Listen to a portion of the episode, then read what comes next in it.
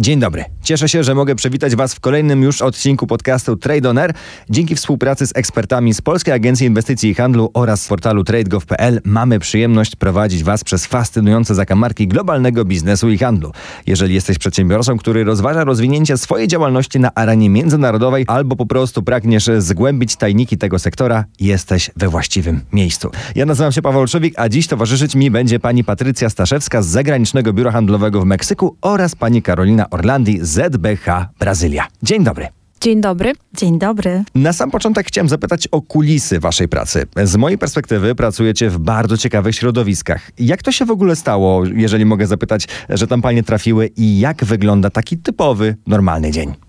E, dzień dobry Państwu, witam Państwa bardzo serdecznie. E, może na początek zrobię krótki wstęp i wykorzystam to pierwsze pytanie do zaprezentowania rynku, żebyśmy troszeczkę wiedzieli, o czym mówimy, o jakim kraju mówimy, a za chwilę przejdę już do odpowiedzi na, na Pana pytanie o tym, e, o to, jak się znalazłam w Brazylii i oczywiście też, jak wygląda taki typowy dzień naszej pracy.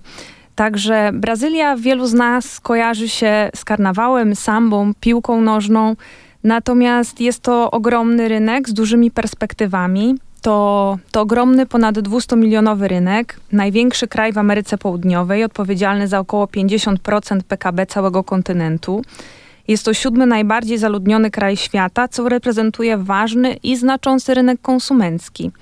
Jest to na pewno kraj o rozmiarach kontynentalnych, Dlatego bardzo ciężko, jeżeli myślimy o Brazylii, mówić o takim jednolitym rynku, dlatego że tych rynków jest wiele, tych kultur jest wiele. Północ znacznie różni się od południa yy, i na pewno są duże różnice yy, społeczne, kulturowe pomiędzy yy, danymi regionami kraju.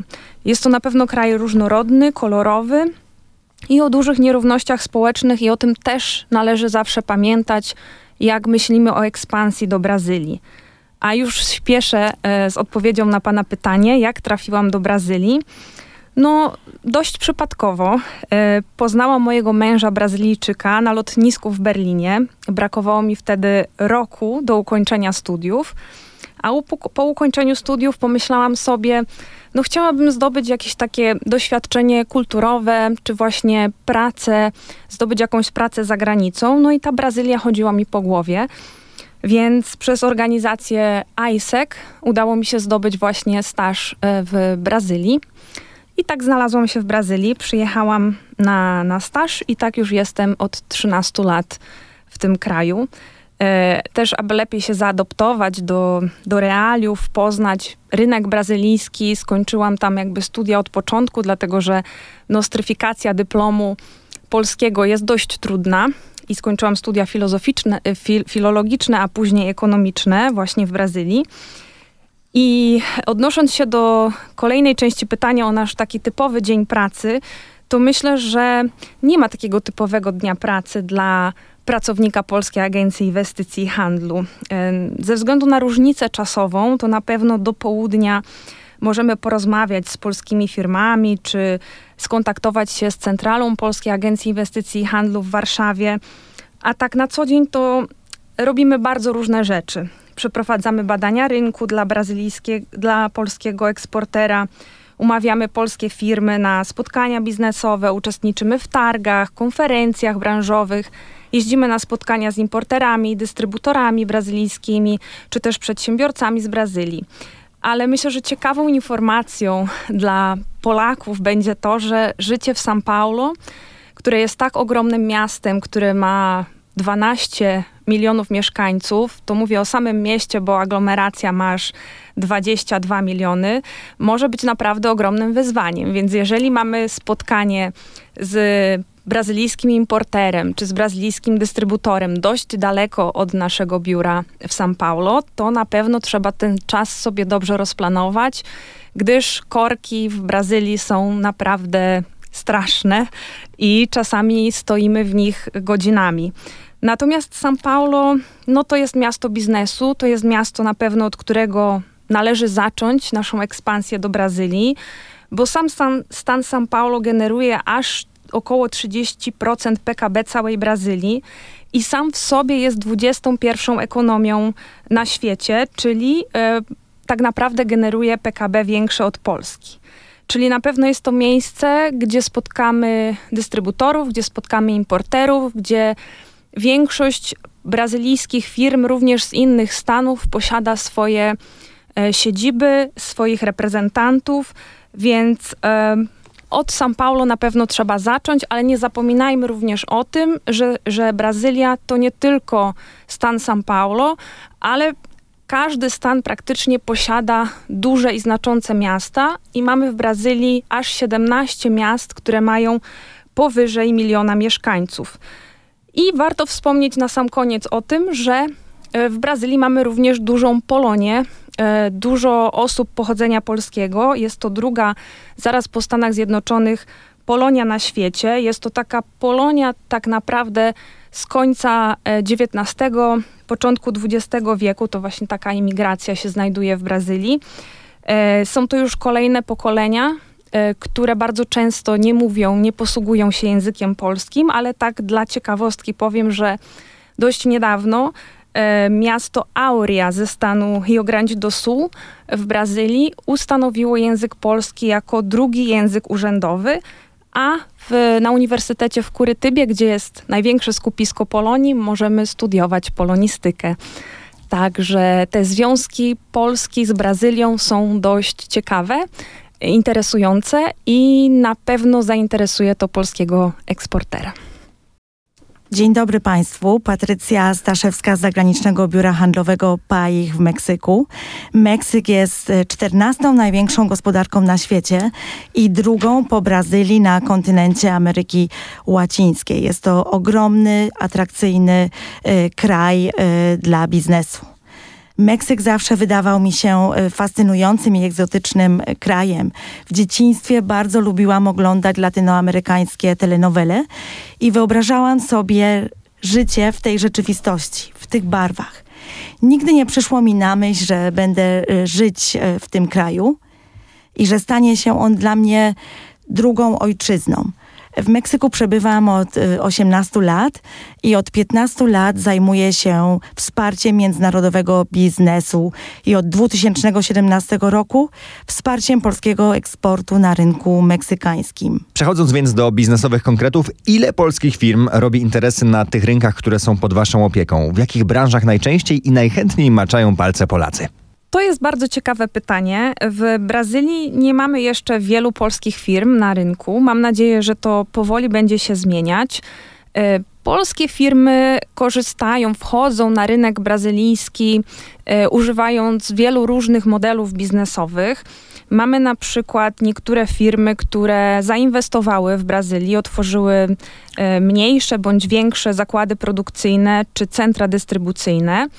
I jeżeli chodzi o tego typu firmy, to na rynku brazylijskim możemy wyróżnić takie firmy jak Selena, która produkuje produkty chemiczne do sektora budowlanego. Mamy też firmę Boryszew, e, która produkuje części gumowe systemów klimatyzacji pojazdów, a także firmę Canpak, która produkuje puszki aluminiowe. Jest również kilka firm w Brazylii, które posiada swoje oddziały czy przedstawicielstwa i tutaj możemy wyróżnić takie firmy jak na przykład Gremi z sektora turystycznego, Look Light, czyli oświetlenie LED, Metcom, który zajmuje się modernizacją pociągów metra, czy RTB House, który zajmuje się ogłoszeniami graficznymi, albo na przykład Komarch, czyli znana firma, która zajmuje się programami lojalnościowymi i zarządzaniem danymi.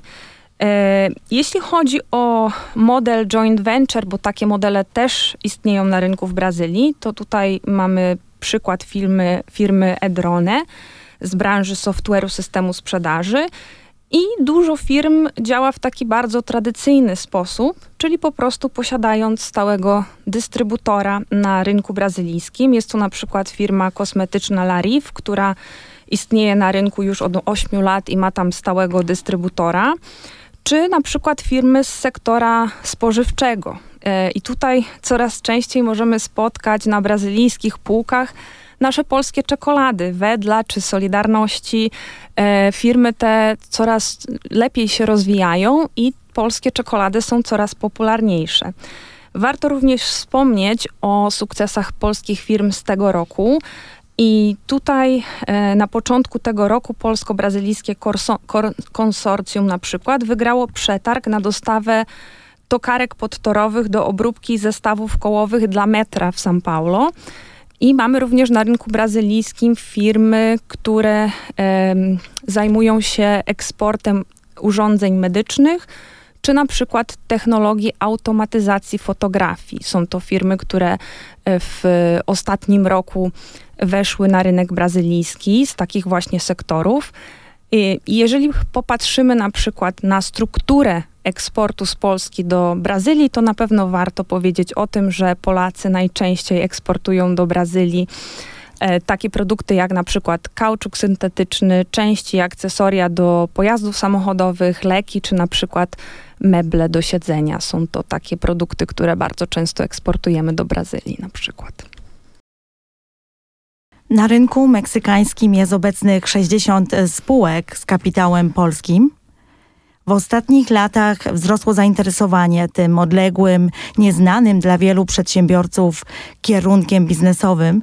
Jeżeli chodzi o polskie sukcesy na rynku meksykańskim, to wiodącym sektorem jest zdecydowanie sektor y, motoryzacyjny, w którym uczestniczą y, takie spółki jak Sano Grabber Company, Bury Technologies i grupa Boryszew, która już posiada jeden zakład y, produkcyjny w stanie Guanajuato i oczywiście rozwija drugi projekt y, drugiego zakładu produkcyjnego y, w stanie San Luis Potosi. Firmą, która też odniosła taki ogromny sukces jest firma z sektora meblarskiego, grupa Vox, która jest rozpoznawalna na rynku meksykańskim jako marka mebli polskich. Y, Vox y, Muebles. Nie chciałabym też zapomnieć o sektorze górniczym. I tutaj na czele jest widoczna firma Famur i również firma Glinik. Są to spółki, które zaoferowały maszyny górnicze i oczywiście y, też y, są bardzo ważne y, inne maszyny przemysłowe, maszyny rolnicze. Tutaj są takie spółki jak Mandam, Bamet, które podbiły rynek meksykański swoimi nowoczesnymi maszynami. Również tak jak w Brazylii, bardzo ważnym sektorem jest sektor medyczny, głównie urządzenia medyczne, instrumenty, ortodontystyczne, y, również weterynaryjne, elektromedyczne, a także urządzenia do testów y, wizualnych. Y, w ostatnim czasie też rozwinął się tutaj taki trend polskiego sektora zielonych technologii. Głównie są to rozwiązania w zakresie zielonych technologii. I tutaj chciałabym też wspomnieć o takiej spółce rodzinnej, grupa KN, której udało się e, sprzedać na rynku meksykańskim aeratory do oczyszczania wody, a e, w ostatnim czasie odniosły sukcesy też takie firmy jak Ecoinventyka i Petrovision e, w zakresie rozwiązań zielonych technologii. I też w tym roku spółka Fenes z zakresu urządzeń skrawających dla sektora metalowego, maszyn i urządzeń dla sektora drzewnego.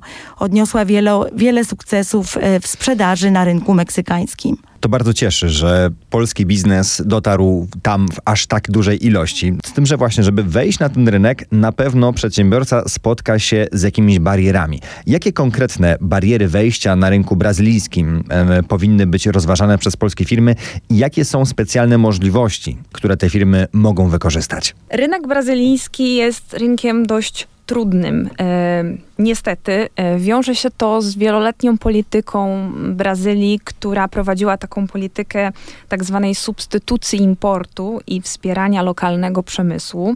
I ten rynek lokalny jest dość e, chroniony.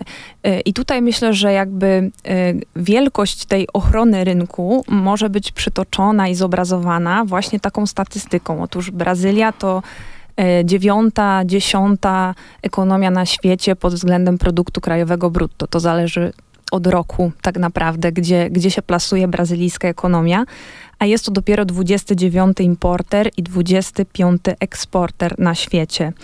I wszystkie badania naukowe, mm, wiele z nich pokazuje, że ekonomia brazylijska, czy potencjał ekonomii brazylijskiej niestety nie odpowiada poziomi, poziomowi wymiany handlowej tego kraju. I tutaj możemy wziąć pod uwagę wa wartość produktu krajowego brutto, odległość Brazylii od innych rynków, czy też poziom rozwoju tego kraju. Niestety ten potencjał jest zdecydowanie niewykorzystany. Brazylia jest częścią Unii Celnej Mercosur. Jest to taki twór, który jest dość protekcjonistyczny. I z tej przyczyny również Brazylia jako kraj posiada niewiele umów o wolnym handlu z innymi państwami. Na przykład jedynie 12% całego importu brazylijskiego pochodzi z krajów, z którymi Brazylia posiada umowy o wolnym handlu. A tak dla porównania, w Chile jest to około 90%, a w Meksyku około 70%. Brazylia też posiada dość wysokie średnie stawki celne dla kraju najbardziej uprzywilejowanego i tak na przykład w Brazylii średnia stawka celna to około 13,5%, a na przykład w Chile jest to 6%. Yy, średnia stawka celna, tak dla większości produktów, ona się waha w granicach od 12 do 18%.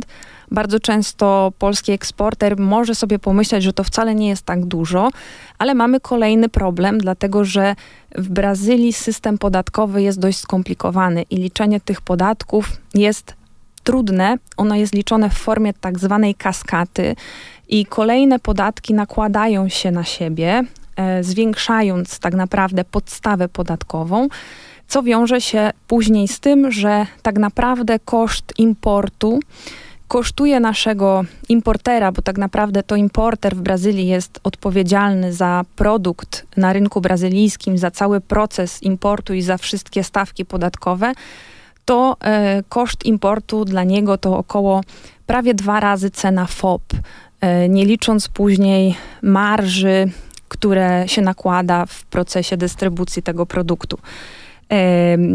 Należy na to zwrócić na pewno uwagę, jeżeli myślimy o ekspansji do Brazylii, bo bardzo często ten ogromny rynek tak naprawdę się nam zmniejsza po e, imporcie produktu do Brazylii, gdyż cena końcowa produktu będzie wysoka. No i jednak Brazylia to kraj w większości jeszcze jednak dość biedny. E, kolejną barierą na rynku brazylijskim to są tak zwane te bariery pozataryfowe, gdyż polskiego eksportera czeka ponowna rejestracja produktu w odpowiednim organie regulacyjnym. W zależności od tego, czy jest to produkt spożywczy, czy jest to produkt sektora medycznego, musimy go zarejestrować w odpowiednich organach, takich jak na przykład Anvisa, czy Inmetro, czyli Zakład Metrologii Oceny Zgodności, czy po prostu nawet MAPA, czyli Ministerstwo Rolnictwa Brazylijskie. E, jednak tutaj chciałam powiedzieć jedną pozytywną informację. Te wszystkie instytucje są instytucjami niezależnymi i w Brazylii utrzymują się za pieniądze płacone y, za rejestrację przez y, polskiego eksportera czy brazylijskiego importera. I wszystkie procesy związane z rejestrem są bardzo, bardzo przejrzyste. I jest to na pewno bariera jak najbardziej do przejścia, która może być żmudna, może być czasochłonna, ale nie należy się jej na pewno bać. I taką ostatnią barierą, o której chciałam wspomnieć, to jest coś takiego typowo brazylijskiego. To się nazywa custo Brasil. E, jest to koszt działalności gospodarczej w Brazylii i koszt niepewności prawnej związanej z prowadzeniem działalności. I tutaj e, chciałam przytoczyć taką anegdotę. Otóż kilka lat temu jedna brazylijska firma importowała e, klapki gumowe Crocs. Na pewno wszyscy Państwo je doskonale znają. To są takie kolorowe klapki, bardzo popularne i bardzo wygodne. I pewnego dnia e, celnik e, brazylijski zatrzymał cały statek z tymi klapkami w porcie i powiedział tak: Wy klasyfikujecie ten produkt zupełnie źle. On powinien być sklasyfikowany jako buty nieprzemakalne. No i niestety po całym procesie firma musiała zmienić klasyfikację produktu i zapłaciła karę za błędną klasyfikację. Po sześciu latach inny celnik zatrzymał również w porcie cały statek z klapkami Crocs i powiedział: No nie, nie, nie. Te klapki przecież mają dziury, więc one nie mogą być butami nieprzemakalnymi. Na pewno są to klapki gumowe. I cała sprawa trafiła później do sądu i ostatecznie musiano znowu zmienić klasyfikację na klapki gumowe.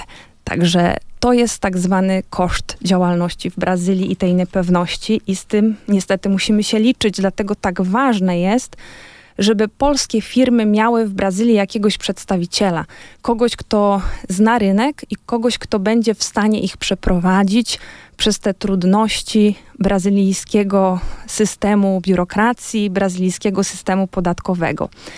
I w Pana pytaniu też padła, padło pytanie o jakieś specjalne możliwości w związku z tym. E, Brazylia posiada różne wymagania, różne legislacje w zależności od stanu.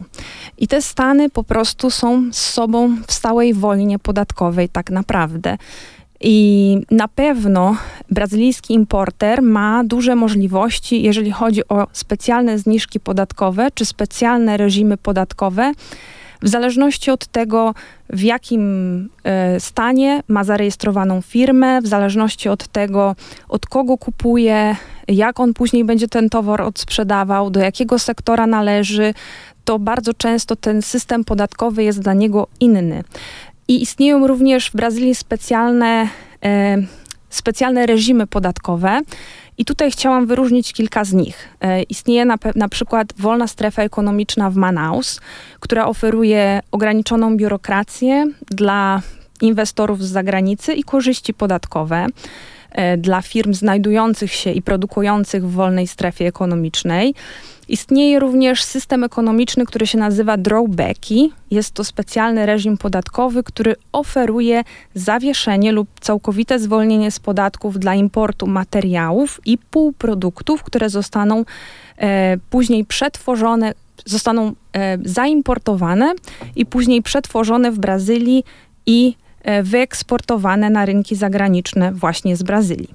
Istnieje również system podatkowy, który się nazywa ex-tarifarium i to jest model, który oferuje obniżenie podatku importowego na dobra kapitałowe lub dobra informatyczne czy też telekomunikacyjne, jeśli nie ma produkcji krajowej tych produktów w Brazylii.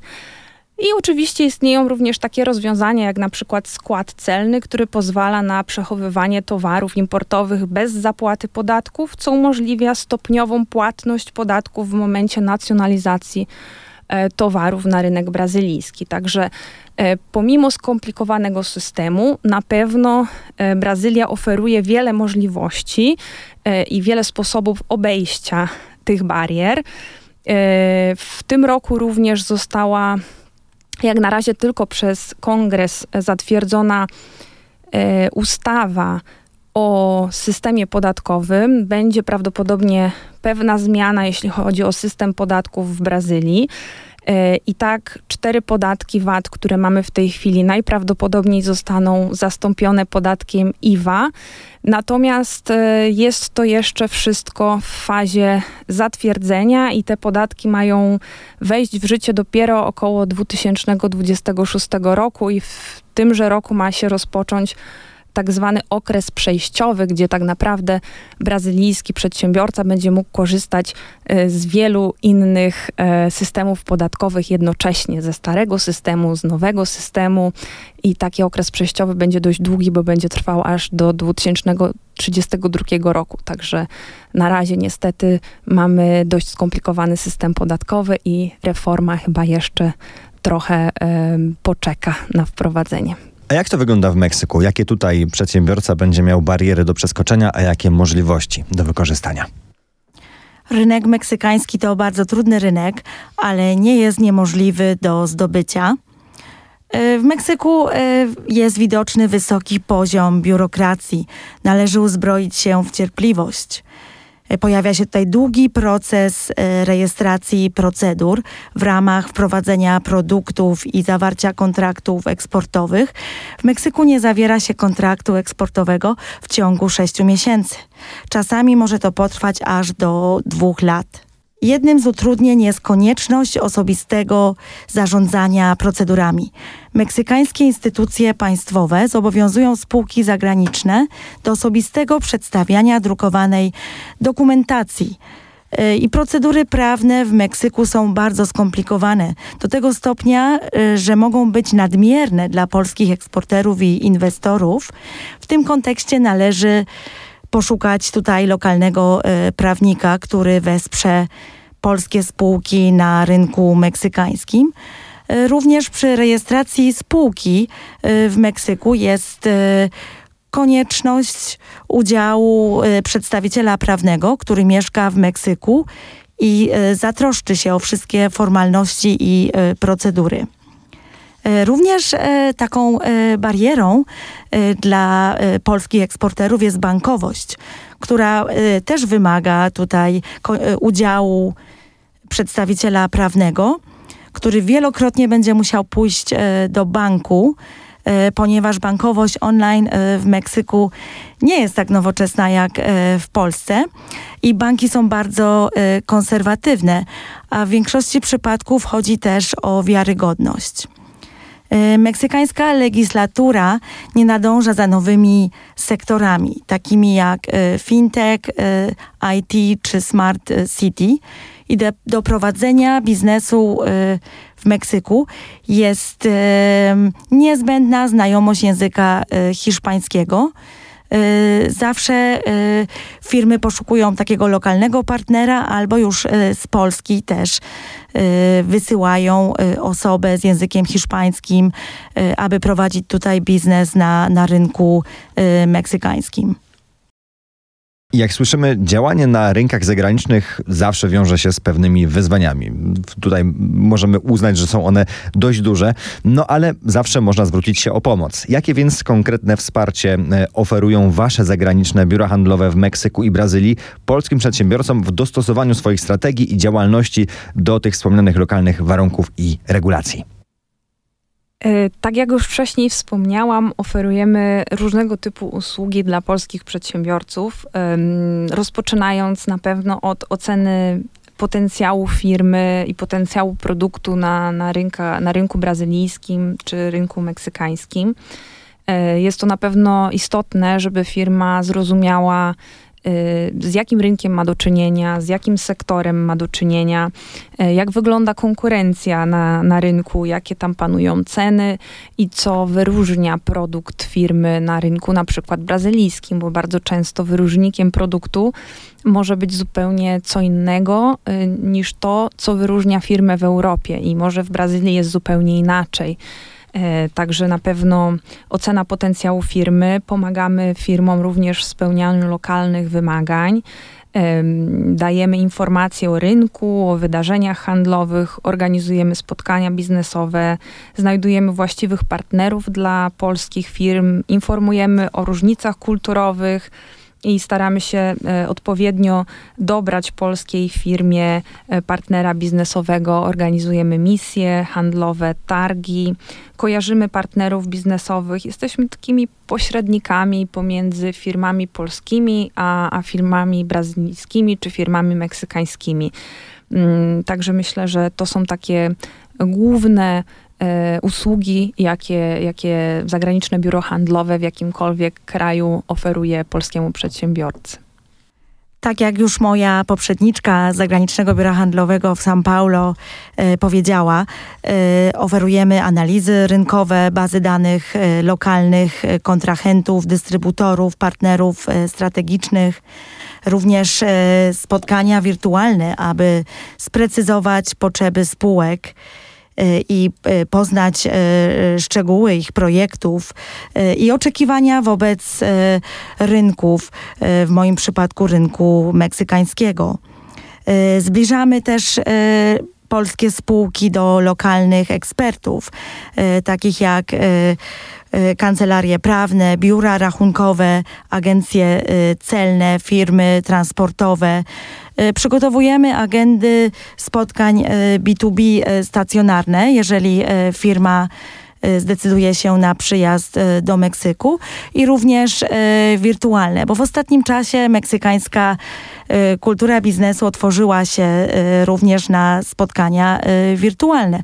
Wcześniej wyglądało to troszkę inaczej, bo meksykańska kultura biznesu ceni sobie kontakt osobisty, ale poprzez pandemię spółki meksykańskie otworzyły się i teraz również preferują spotkania online. Również Tutaj e, organizujemy wsparcie dla inwestorów e, w poszukiwaniu na przykład lokalizacji e, w przypadku projektu inwestycyjnego i też wspieramy w dotarciu do takiej informacji jak ulgi podatkowe, czy właśnie jakieś inne zachęty dla inwestorów, którzy przybywają do Meksyku z projektem inwestycyjnym. I tak jak już mówiła e, Karolina, e, również oferujemy e, spółkom polskim wsparcie w dotarciu informacji dotyczącej rejestracji, certyfikatów, i meksykańskich ustaw dotyczących regulacji y, podatków y, i y, sektorów. Weryfikujemy też lokalnych partnerów biznesowych, aby potwierdzić, czy to jest rzeczywiście wiarygodny partner handlowy na długofalową współpracę spółką, ze spółką polską. Y, również y, zachęcamy y, zawsze do przyjazdu do Meksyku i do wzięcia udziału i promocji polskich sektorów w imprezach wystawienniczych. W kontekście tego wsparcia, o którym właśnie rozmawiamy, jakie możliwości otwiera przed polskimi przedsiębiorcami portal trade.gov.pl? Jakie funkcje i narzędzia są najczęściej wykorzystywane przez przedsiębiorców działających właśnie na waszych rynkach? Zdecydowanie portal trade.gov.pl wspiera y, spółki polskie, aby y, przedstawić tą konkurencyjność oferty. W tym właśnie jak wybrać rynek, dostosować produkt do jego wymogów i jak dotrzeć do klientów. Również TradeGov.pl przygotowuje taką strategię eksportową Y, rozwija y, kompetencje, y, przedstawia kanały dystrybucji, cały proces sprzedaży, logistykę, opłacalność.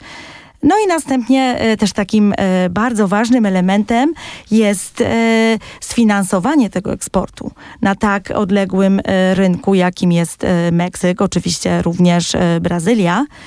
E, I wtedy e, w tej ofercie też e, są przedstawiane najważniejsze źródła finansowania. I następnie takim właśnie też punktem jest wsparcie eksportu. Tutaj jest przedstawiany cały ekosystem instytucji wsparcia eksportu. I takim właśnie już ostatnim elementem jest sekcja ważnych informacji, która dotyczy kwestii regulacyjnych, y, kosztów, również y, kwestii y, założenia działalności gospodarczej na rynku latynoamerykańskim, w naszym przypadku meksykańskim. Ja może dopowiem trochę, dlatego że też z mojego punktu widzenia portal trade.gov.pl on bardzo dobrze przygotowuje polskiego eksportera do ekspansji. E, myślę, że jest źródłem wiedzy przede wszystkim i bardzo często ta wiedza o naszych rynkach jest niezwykle istotna. Ja już o tym mówiłam w poprzednim pytaniu ale rynki latynoamerykańskie na pewno nie są rynkami pierwszego eksportu. Dlatego dobrze jest, żeby eksporter polski już miał jakieś doświadczenie w Europie czy w innych krajach, zanim się wybierze do krajów Ameryki Łacińskiej, bo one mają pewne specyficzne charakterystyki i mają pewne bariery, o których wspomnieliśmy. Dlatego ta znajomość rynku, tego ile mamy konkurentów, czy są produkty podobne, y, substytucyjne, produkowane na rynku, na przykład w Brazylii czy w Meksyku, jest bardzo ważne. I żebyśmy też wiedzieli, jakie są nasze e, argumenty handlowe w rozmowie z potencjalnym partnerem. Bardzo często polskie firmy odnoszą sukcesy na rynku europejskim i, i przekładają to, czego nauczyły się na rynku europejskim, na rynki latynoamerykańskie. A bardzo ważne jest to, żebyśmy zrozumieli, co jest naszym wyróżnikiem, dlatego że e, na przykład Brazylia jest rynkiem, gdzie bardzo dużo się produkuje. Ten przemysł lokalny jest e, wspierany I dlatego na przykład jakość produktu jest czymś, co jest w pewnym sensie z góry dane. I wyróżnikiem produktu na rynku może być tak naprawdę cokolwiek. Na przykład mamy przykład hiszpańskiej firmy na rynku brazylijskim z sektora kosmetycznego, który sprzedaje szampon w takich dużych e, pojemnikach. To są półtora litrowe, dwulitrowe pojemniki i to jest właśnie wyróżnikiem e, tej firmy na rynku brazylijskim. Oni tak naprawdę dostosowali swój produkt do wymogu i do tego, że salony fryzjerskie bardzo lubią kupować właśnie produkty w takich dużych opakowaniach. Charakterystyką naszego produktu na rynku może być może cena. Rynek brazylijski jest nadal rynkiem ceny. Cena odgrywa bardzo ważną rolę. Jednym z głównych partnerów biznesowych e, głównych partnerów komercy, e, komercyjnych Brazylii są Chiny, więc tak naprawdę bardzo często firmy niestety muszą konkurować z chińskimi produktami. Charakterystyką produktu może być właśnie coś wyjątkowego, co on oferuje e, użytkownikowi czy konsumentowi, e, co jest niespotykane na, na rynku akurat, albo na przykład naszym wyróżnikiem może być jakaś obsługa klienta, bardzo dobra obsługa klienta. Także myślę, że to e, ta wiedza o rynku, żebyśmy też byli otwarci na inny typ prowadzenia działalności i na y, otwarci na to, żeby słuchać drugiego, słuchać tego, co Brazylijczyk ma do powiedzenia o robieniu e, biznesu właśnie w Brazylii, bo to on najlepiej zna e, realia tego kraju i lo, lo, realia biznesu brazylijskiego. Myślę, że to jest bardzo ważne i że portal również publikując artykuły na różne tematy o różnych sektorach na pewno tą wiedzę e, polskiego eksportera poszerza. Mówimy dzisiaj o rynku geograficznie dość oddalonym od Polski. Mm, zapewne występują tutaj więc jakieś różnice kulturowe.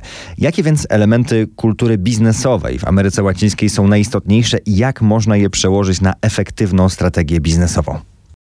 Meksykańska kultura biznesu, tak jak już wspominałam, ceni sobie kontakt y, osobisty i w związku z tym zagraniczne biuro handlowe w Meksyku Rekomenduje wizyty polskich eksporterów, inwestorów e, w Meksyku oraz uczestnictwo w targach branżowych telefoniczne lub e, korespondencyjne formy kontaktu są mało efektywne i mogą prowadzić do frustracji. Przy czym, e, tak jak już wspominałam, pandemia zmieniła tutaj troszkę właśnie meksykańską kulturę biznesu. I też y, można skontaktować się już y, w ramach spotkań biznesowych online i meksykańscy przedsiębiorcy stali się bardziej y, otwarci i też chętnie mogą się też wcześniej obudzić, bo tutaj meksykańscy przedsiębiorcy zaczynają pracę tak właśnie po godzinie 10 i pracują do późna. No ale oczywiście, tak jak wiemy, y, też y, często się mówi, w Meksyku y, przedsiębiorcy, czy ogólnie Meksykanie nie stresują się.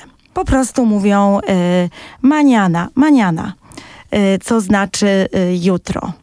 Również Meksykanie rzadko mówią nie, ponieważ uważają to za niegrzeczną postawę i nie chcą nikogo urazić. Dlatego zawsze mówią tak ale y, tak nie zawsze znaczy y, tak. Może oznaczać oczywiście y, nie. Dlatego też y, częste ignorowanie y, wiadomości, korespondencji lub brak kontaktu wynika z braku asertywności. No to myślę, że w Brazylii jest dość podobnie. My w tych, na tych rynkach Ameryki Południowej mamy dość podobne podobne doświadczenia. Jeżeli chodzi o Brazylię, to ten element y, taki budowania relacji osobistych jest bardzo istotny. Y, po pandemii również zauważyliśmy to, że wielu Brazylijczyków było otwarte na spotkania online, y, spotkania wirtualne, natomiast teraz wraca wszystko tak naprawdę powoli do normy i jakby te spotkania w cztery oczy są bardzo istotne. Także na pewno takim elementem i koniecznością jest wizyta partnera biznesowego brazylijskiego w Brazylii. e, poznanie go. My mówimy w Brazylii, że tak naprawdę biznes robi się nie między firmami, a między ludźmi. Bardzo często ważniejsze nawet, czy my mamy fajny, konkurencyjny produkt, jest to, jaką relację zbudujemy z daną osobą. Y, I w Brazylii budowanie tej relacji, tego zaufania, to bardzo długo trwa. To jest tak trochę jak narzeczeństwo tak naprawdę, bo Brazylijczyk chce mieć zaufanie i szczególnie w takich czasach dość turbulentnych, kwestia wojny na Ukrainie, teraz wojna w Izraelu, y, mamy również taki okres popandemiczny y, i bardzo często słyszę od brazylijskich importerów, że oni oczekują partnera, z którym będą mogli współpracować w trudnych czasach. I e, żeby takie zaufanie zbudować, taką relację e, bardzo taką osobistą, no to to na pewno wymaga częstych e, lotów do Brazylii i to wymaga czasu. To wymaga czasu też dlatego, że kultura brazylijska jest bardzo hierarchiczna decyzje o przeprowadzeniu importu, wejścia w dane negocjacje są podejmowane przez osoby na najwyższych stanowiskach i dlatego te decyzje mogą długo trwać. I te decyzje też trwają długo, dlatego że system podatkowy w Brazylii jest skomplikowany i bardzo często nawet firmy importowe mają jakby osobną firmę, która im pomaga w kwestiach podatkowych. Więc zanim e, my skontaktujemy się z osobą odpowiedzialną za, za daną informację, za dany podatek, to to wszystko tak naprawdę trwa.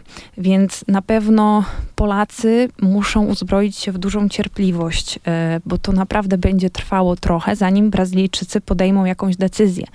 Bardzo często zdarza się, że produkt im się podoba, że e, chcą kupić, ale na przykład e, przyszliśmy do nich w nieodpowiednim czasie tak naprawdę w tej chwili nie mają pieniędzy i wrócą do nas na przykład za rok. Więc takie rzeczy się na pewno zdarzają. I no, jakby budowanie kultury, budowanie relacji jest, jest naj, najistotniejsze w Brazylii i właśnie ten czas budowania relacji też jest dość istotny. No i chciałam też się odnieść do tego, co Patrycja mówiła, bo podobnie mamy w Brazylii, że Brazylijczycy mają problem z mówieniem nie mówienie nie, że czegoś nie chcemy, że coś nam się nie podoba, czy że coś jest nie tak, jest e, uważane za niegrzeczne. E, I dlatego najprawdopodobniej, jeżeli Brazylijczyk nie odpisuje nam na maile, no to po prostu jest niezainteresowany produktem, ale nam tego nie, nie powie e, prosto w twarz. I bardzo często jest tak, że polscy eksporterzy spotykają się w Brazylii z partnerem biznesowym. Partner ich oprowadza e, po, po magazynie, po firmie. Spotkanie trwa dwie godziny, piją kawę i zaprosi ich na ciastka i może nawet na obiad. No a tak naprawdę to o niczym nie świadczy. Po prostu oni są bardzo sympatyczni, lubią rozmawiać e, i ta rozmowa nic nie kosztuje i bardzo często to, to nie świadczy o tym, że rzeczywiście ten biznes zostanie e, doprowadzony do końca. Jakie obserwujecie aktualnie na waszych rynkach trendy konsumenckie i jak one mogą wpłynąć na strategie marketingowe i oferty produktowe polskich firm? No i co polscy przedsiębiorcy mogą zrobić, by wykorzystać te trendy? Zauważalnym trendem w ostatnim czasie na rynku meksykańskim jest nearshoring. Meksyk w tym aspekcie rozwija się coraz bardziej i gospodarka meksykańska wzrośnie o 3% pod koniec 2023 roku dzięki impulsowi nearshoringu. E, I ten e, trend rozwija się zwłaszcza e, w północy Meksyku ze względu na relokację spółek. Również sektor OZE, ponieważ Meksyk potrzebuje rozwiązań w zakresie zielonych technologii, E, zwłaszcza oczyszczania wody, gospodarowania odpadami e, i również e, coraz bardziej są zauważalne rozwiązania wodorowe na rynku meksykańskim. Też sektory IT, ICT.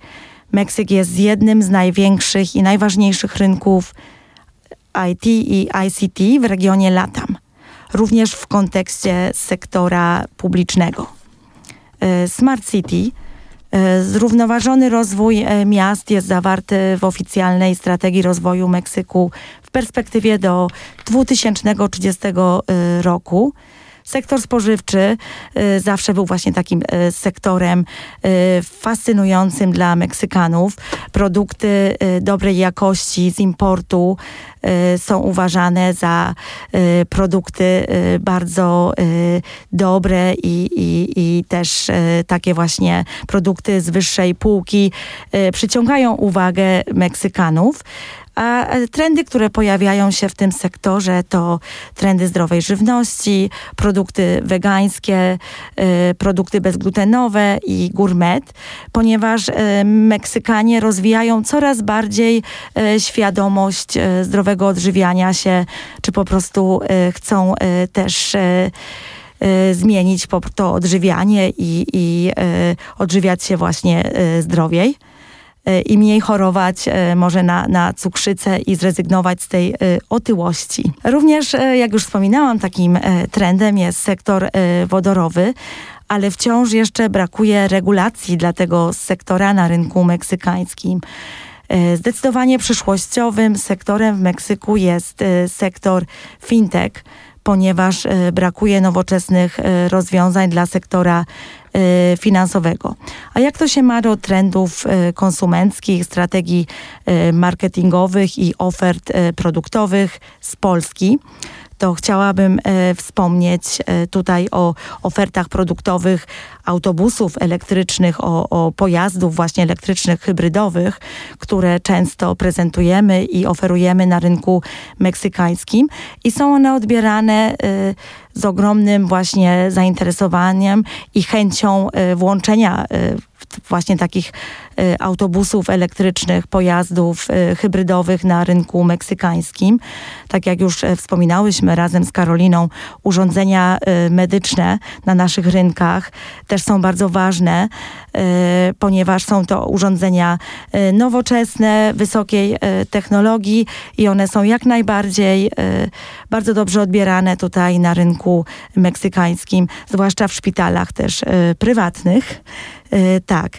I tak jak już e, też wspominałam o e, produktach Smart City, oferty z zakresu sztucznej inteligencji też są takim właśnie trendem, który oferują nie tylko spółki polskie, ale spółki z całego świata. Maszyny, urządzenia dla wszystkich branż przemysłowych. I tutaj są obszary możliwości w sektorach fintech, IT, ICT, nastąpiła też szybka digitalizacja postpandemiczna, y, również y, ogromne możliwości dla sektora zielonych technologii, wzrost znaczenia zainteresowania sektorem elektromobilności, ponieważ Meksyk, a przede wszystkim miasto Meksyk, jest miastem bardzo zanieczyszczonym i tutaj trzeba szukać takich rozwiązań, aby y, to miasto po prostu oczyścić i, i można było y, w nim też y, oddychać. Strategie marketingowe, które oferujemy, no nie wszyscy przedsiębiorcy mogą się pojawić na naszym rynku, tak jak już mówiłyśmy o tym, że jest to kwestia też czasu, też zdecydowanie kosztowna, więc oferujemy spotkania B2B online webinaria w celu y, zaprezentowania y, oferty eksportowej projektów inwestycyjnych.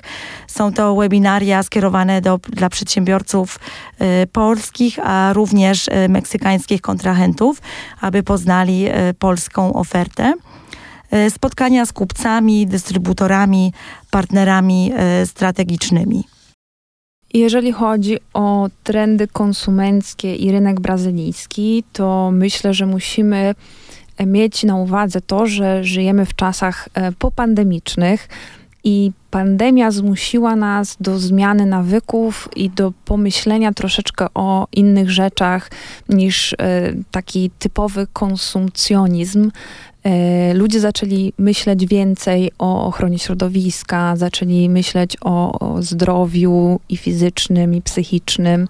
Także pandemia zmusiła nas do przemyślenia wielu rzeczy, w tym właśnie nawyków konsumenckich. I właśnie dlatego jednym z trendów zauważalnych na rynku brazylijskim jest na przykład e, ekonomia obiegu zamkniętego, związana z konceptem zrównoważonego rozwoju i bardziej świadomym wykorzystaniem zasobów naturalnych wszystkie tendencje ogólnie rzecz biorąc też związane z łatwością i praktycznością zakupów, czyli e-commerce i wirtualne formy płatności są również w Brazylii tendencją. Na pewno marketing społeczny, taki marketing e, angażujący się w kwestie równości, w kwestie różnorodności, ochrony środowiska i zrównoważonego rozwoju, a także właśnie, jak wspomniałam wcześniej, zdrowia mentalnego i fizycznego, są brane pod uwagę i marki bardzo często e, kreują swój wizerunek, utożsamiając się z jakąś wartością związaną z ochroną środowiska, czy właśnie ze zdrowiem psychicznym. E, kolejnym trendem jest strategia omnichannel, e, która staje się popularna również w wielu innych miejscach na świecie, która integruje różne kanały sprzedaży i sprawia, że obraz marki i doświadczenie, jakie konsument ma z marką, jest dużo spójniejsze. Na pewno widać również tendencje, tak jak wspomniała Patrycja wcześniej, produktów ekologicznych, zdrowej żywności. Inną z tendencji jest również spersonalizowane doświadczenie klienta, które opiera się na analizie danych. No na pewno myśląc o przyszłości handlu detalicznego w Brazylii, z pewnością należy wziąć pod uwagę rzeczywistość wirtualną. Jest to technologia, która ma zapewnić klientom wyjątkowe wrażenia, które przypominają takie realne doświadczenia ze względu na przestrzeń generowaną przez komputer. Brazylijczycy lubią nowe technologie, to są tak zwani w większości early adapters. Oni lubią używać wszystkie nowości, nowinki i właśnie bawić się technologią w pewnym sensie. Także live commerce jest coraz popularniejszy w Brazylii, czyli połączenie transmisji na żywo ze sprzedażą za pośrednictwem platform cyfrowych. Brazylia to właśnie społeczeństwo, które lubi nowości i proszę sobie wyobrazić, że ponad połowa brazylijskiego społeczeństwa już kupuje swoje dobra konsumpcyjne właśnie w internecie. I te wszystkie zmiany, jeżeli chodzi o marketing, o, o konsumpcję, mają związek również z coraz większą, z coraz większym wejściem generacji Z właśnie w czas, y, w wiek produkcyjny. W Brazylii tych osób z generacji Z, o której tyle się dzisiaj pisze i mówi, jest już 30 milionów y, i, i te osoby generują pewną zmianę w myśleniu, pewną zmianę w podchodzeniu do konsumpcji, dużo lepiej, częściej angażują się właśnie w kwestie ochrony środowiska i bardziej świadomej konsumpcji. E, I myśląc o Brazylii, chciałam jeszcze na koniec powiedzieć, że ważne jest to, żebyśmy pamiętali, że ten kraj jest krajem bardzo rozwarstwionym społecznie. Także te klasy D i E, czyli te tak zwane najniższe, to jest jednak ponad 50% brazylijskiego społeczeństwa. Dlaczego o tym mówię? Dlatego, że jak będziemy eksportować nasz produkt do Brazylii, to ważne jest, żebyśmy się zastanowili, do kogo ten produkt będzie kierowany. Te ponad 50% brazylijskiego społeczeństwa zarabia na gospodarstwo domowe poniżej 2400 zł. E, średnia, klasa średnia w Brazylii to około 30% społeczeństwa i ta klasa na gospodarstwo domowe zarabia tak do 5800 zł a klasa A i B, czyli ta klasa, która zarabia powyżej 5800 zł na gospodarstwo domowe, to około 16% brazylijskiego społeczeństwa. Także myślę, że jak myślimy o Brazylii, to też warto zastanowić się właśnie nad strukturą społeczeństwa i właśnie nad tym, jak ono jest zbudowane, i jednak jest to w większości jeszcze społeczeństwo biedne. Mówiliśmy trochę o tych trendach, które już dzisiaj występują na waszych rynkach, ale czy patrząc w przyszłość, widzicie może jakieś trendy albo kierunki rozwoju współpracy handlowej między Polską a Meksykiem czy Brazylią, e, które można przewidzieć i które mogliby wykorzystać polscy przedsiębiorcy? Ja chciałam właśnie na koniec naszej rozmowy powiedzieć trochę o, o, trendach i przybliżyć może Brazylię i to, jak wygląda struktura brazylijskiej gospodarki. Warto sobie uzmysłowić to, że Brazylia jest największym producentem e, w tej chwili soi na świecie, największym producentem cukru, kawy i największym eksporterem kukurydzy. E, I Brazylia jest odpowiedzialna za 50% rynku tego ziarna na przykład. Kraj jest też jednym z największych producentów i eksporterów soku pomarańczowego na świecie i żywności. Brazylia jest odpowiedzialna za 75% globalnego zapotrzebowania na sok pomarańczowy w ogóle. Także widzimy, że rolnictwo jest niezwykle ważnym filarem brazylijskiej gospodarki i rolnictwo stanowi około 25-30% e, produktu krajowego brutto Brazylii. E, branża rolnicza znajduje się w chwili obecnej w fazie przejściowej i dlatego istnieje duże zapotrzebowanie na narzędzia i rozwiązania, szczególnie cyfrowe, które zwiększają wydajność brazylijskiej e, gospodarki. E, Brazylia jest ważnym producentem żywności, jest również uzależniona od importu nawozów. 85% całego zapotrzebowania Brazylii w nawozy pochodzi właśnie z importu. Ponadto, tak jak Patrycja wcześniej wspomniała, rynek technologii medycznych jest w Brazylii największy w Ameryce Łacińskiej i należy do 15 największych rynków medycznych na świecie. Tutaj również należy spodziewać się wzrostu. Około 40% całkowitej konsumpcji w tym sektorze pochodzi z importu. Najczęściej importuje się w Brazylii w sektorze medycznym produkty wszczepialne, protezy, ortezy, materiały i sprzęt sanitarny, ale widać również duże zapotrzebowanie na technologie związane z konsultacjami wirtualnymi, czyli tak zwanym e, e-medycyna. Brazylia jest też siódmym rynkiem farmaceutycznym na świecie. Farmaceutyki były szóstym najczęściej importowanym produktem w 2022 roku w Brazylii. Jest to też jeden z produktów częściej e, eksportowanych z Polski do Brazylii. I w tym segmencie Brazylia jest całkowicie uzależniona, jeśli chodzi o import surowców do produkcji leków, bo aż 90% surowców w Brazylii jest importowanych, głównie z Chin i z Indii. Również perspektywiczny w Brazylii jest sektor zielonych technologii, e, który oferuje szerokie możliwości biznesowe w Brazylii, także mm, przemysł e, wodociągowy, który bardzo się rozwija, ma to związek z reformami i programami wprowadzanymi do Brazylii, które obiecują dostawę wody do wszystkich zakątków Brazylii w krótkim czasie. I oczywiście największym sektorem w segmencie zaopatrzenia w wodę jest rolnictwo.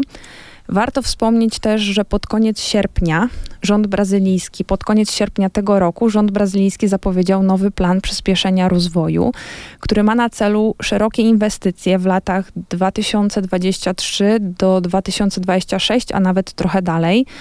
Program ten stymuluje brazylijsko-zagraniczne konsorcja i inwestycje w takich sektorach jak infrastruktura, transport, energia, rozwój miast oraz nowych technologii.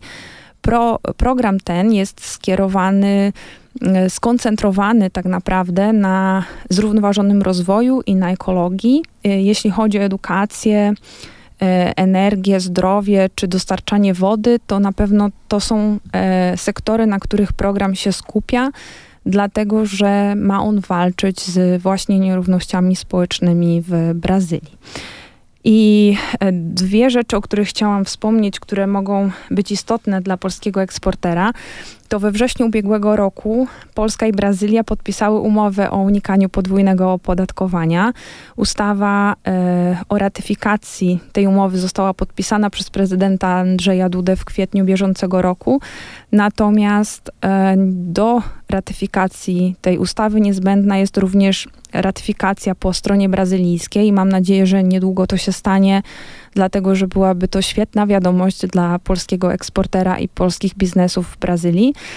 E, I oczywiście e, cały czas dyskutuje się nad e, umową między Unią Europejską i Mercosur, czy Mercosur, która toczy się już od 20 lat i też mamy nadzieję, że ta umowa zostanie niedługo podpisana, dlatego że to też byłaby bardzo dobra wiadomość dla Europy i Brazylii i byłaby to okazja do zniesienia wielu barier, które jeszcze w Brazylii dla polskiego eksportera, na polskiego eksportera niestety czyhają.